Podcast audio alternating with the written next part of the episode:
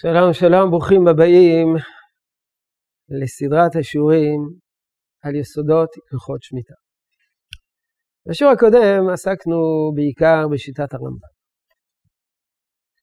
האם הרמב"ם קיבל את ההבחנה בין אוקמה לאברוי? כלומר, האם הרמב"ם קיבל את ההבחנה שבמלאכות האסורות מדרבנן בשנת השמיטה, התולדות למיניהן, פעולה שנועדה לשמר מותרת, ורק פעולה שנועדה להשביח אסורה. יש כאלה שהגיעו למסקנה, פירשו בדעת הרמב"ם, שהרמב"ם לא קיבל את ההבחנה הזאת, ושהרמב"ם פסק כמו ירושלמי, שהכל אסור, בין ההוקמה בין האבויה. הרב קוק לא סבר כך. סבר שהרמב"ם כן קיבל את ההבחנה. בין אוקמה לבין אברום.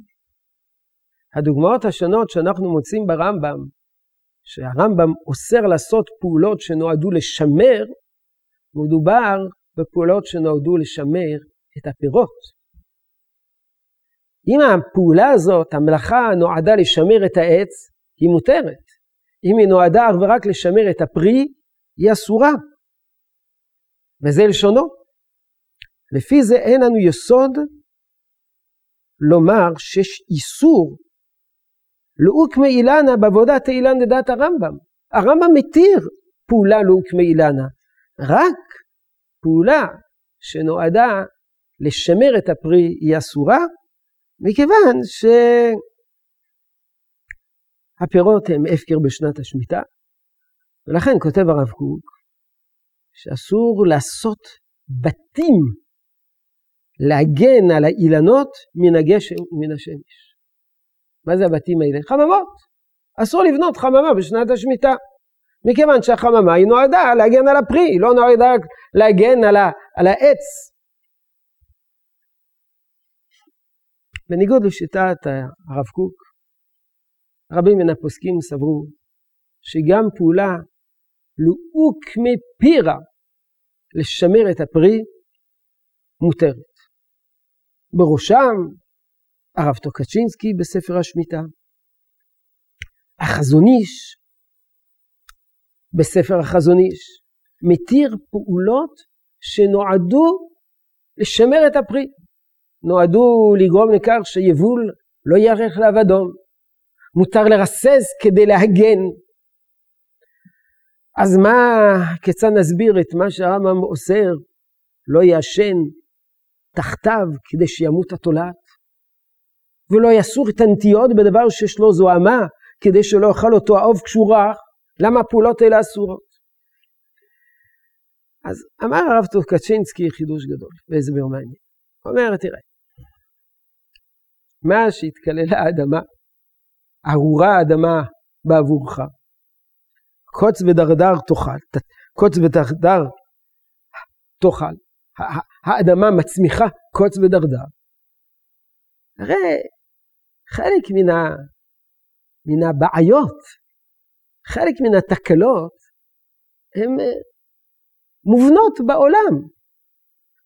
יש אה, כל מיני בעיות, דרכו של עולם, בקוצים, בתולעים, בשמש, בגשם, רוח, ברד, זה טיבו של עולם.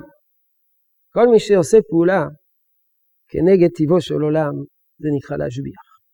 גם אם הפעולה הזאת נועדה להגן, אבל כיוון שזה טיבו של עולם, אז זה להגן. למה? כל אלו הדברים, כך כותב הרב טוקצ'ינסקי, כל אלו הדברים שהם מטבע הצמיחה, אם בא להסירם על ידי עבודה בשביעית, הרי זה לברויה, דהיינו להשבוכה. למה? כי אתה בא להשביח את העץ הזה מכל שאר האילנות והצמחים. כי כל יתר האילנות והצמחים סמוכים, חשופים לכל, ה... לכל התסבוכות האלו, לכל הפגעים האלו, הפגעים הטבעיים. מה זה נקרא לאוקמה? הסרת נזק בלתי מצוי ורגיל. זוהי לאוקמה. זה, זה ענן של תולעים. אם יש עוף שאוכל את הצימוח, זה לא דברים רגילים, זה דברים חריגים. כך פירש הרב טוקצ'ינסקי. רוצה שעבודות רגילות של תחזוקה, לפי רב טוקצ'ינסקי, יכול להיות שהן אסורות. רק אם יש משהו חריג שאמור לפגוע, עומד לפגוע בפירות ובעץ, מותרת עבודתה, מלאכתה בשנת השמיטה. ומה נעשה עם הרמב"ם? הרב קוק הוכיח את דבריו מדברי הרמב"ם, שהרמב"ם כתב שמותר להשקות את העצים, למה? כי אחרת ימות העץ, ותהיה הארץ מלאכה וימות העץ. סימן שהרמב"ם מתיר אך ורק כאשר החשש הוא מיתת העץ, שהעץ יתייבש לגמרי וימות. החזון איש אמר אי אפשר לפרש כך. אי אפשר בשום פנים ואופן לפרש כך. כי לפי השיטה שסוברת ששמיטה בזמן הזה דורייתא ותולדות אסורות מדורייתא. אז לפי זה, אם יש עץ, אתה לא משקה אותו בשנת השמיטה, והוא מת. אז מה? אז חלק גדול מן העצים ימותו בשנת השמיטה? אז לא שלא יהיה מה לאכול בשנת השמיטה, לא יהיה מה לאכול במשך כמה וכמה שנים. במשך כמה שנים. כי אנחנו ניטע עצים חדשים אחרי שנת השמיטה ונצטרך לחכות שנות עורלה. מה, הדבר הזה לא יעלה על הדעת, שכל, שכל, שכל שנת השמיטה, כל פעם שמגיעה שנת השמיטה, כל העצים ימותו, אי אפשר להשקות אותם. ברור שכוונת הרמב"ם שלכל הדעות מותר להשקות בשנת השמיטה כדי שהעצים לא ימותו. ומה שנאמר בדברי הרמב"ם שמותר להשקות, הכוונה כדי שלא תהיה הארץ מלאכה, לא הכוונה ימות העץ, אלא כותב הרמב"ם, מה שהכוונת הרמב"ם, אין הכוונה, כך כותב החזון איש, דתיבש העץ, ולא תעשה פרי לעולם, אלא הכוונה ימות בשנה זו, בשנה זו תעשה ארץ מלאכה, וימות כל עץ שבא, בשנה זו. דהיינו, לא יבשיל פירותיו.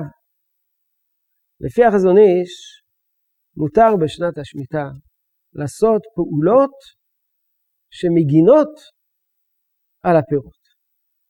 אסור להשביח את העץ שיניב יותר יבול, אבל מותר לעשות פעולות שמגינות על הפרי כדי שהפרי לא, ירך, לא ילך לעבדו. מורי ורבי הרב ישראלי הסביר הסבר נוסף. אמר, דברי הרמב"ם מוסבים על השקיה. בניגוד ליתר המלאכות, שמצאנו בחז"ל הבחנה בין אבריה לבין אוקמה, אתה עושה את הפעולה הזאת בדרך של השבחה, אתה עושה את הפעולה הזאת בדרך של שימור. לא מצינו הבחנה כזאת לגבי השקיה. לא כתוב בחז"ל, מותר לך להשקות מעט, אוקמה, אסור לך להשקות הרבה, לאבריה, לא רצינו הבחנה כזאת. וזה מה שהסיק את הרמב"ם. למה לגבי השקיה לא מצינו הבחנה בין לאוקמה לבין לאברוי? בתשובת הרמב"ם, כיוון שהשקיה היא פעול, פעולה חיונית, היא מלאכה חיונית. כל יתר המלאכות, אם לא תעשה אותם, לא יקרה אסון. אבל בהשקיה, אם אתה לא תשקה, ימות כל עץ שבא. תעשה עם ארץ מלאכה וימות כל עת שבא.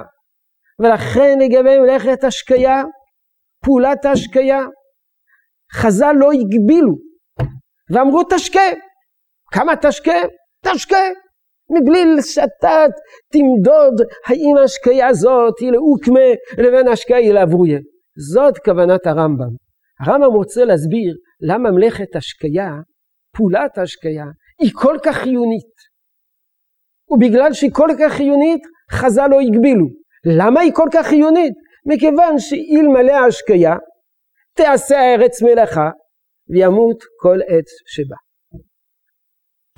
כך פירש מורי ורבי, הרב ישראלי, זצ"ל את דברי הרמב"ם. למעשה, התקבלה הבחנה בין אוקמי לבין אבוי. בכל החוברות, בכל הספרים שעוסקים בהנחיות לשנת השמיטה, הם אומרים, אולי לא אוקמה, מותרת. פעולה לאבריה היא אסורה. ולגבי השקיה, כנ"ל. הם גם כן אומרים אותו דבר. השקיה לאבריה אסורה. השקיה לאוקמה מותרת.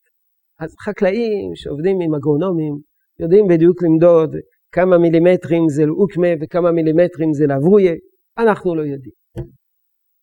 אדם שיש לו גינה פרטית, גינה בבית שלו, איננו יודע או שיש גינה סביב הבית, גינה של, של הבניין, איננו יודע בדיוק מה זה אוקמה ואברוי.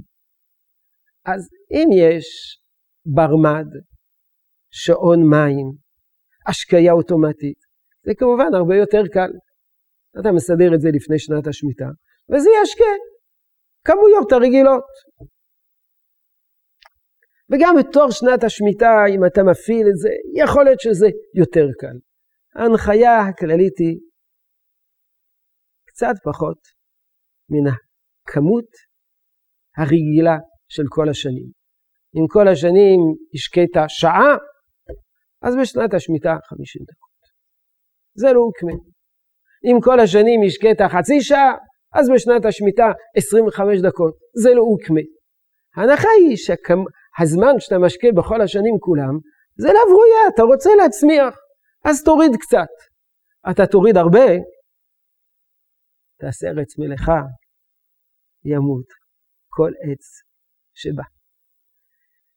שלום, שלום, ניפגש בשיעור הבא.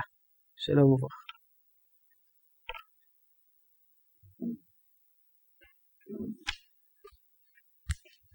Good.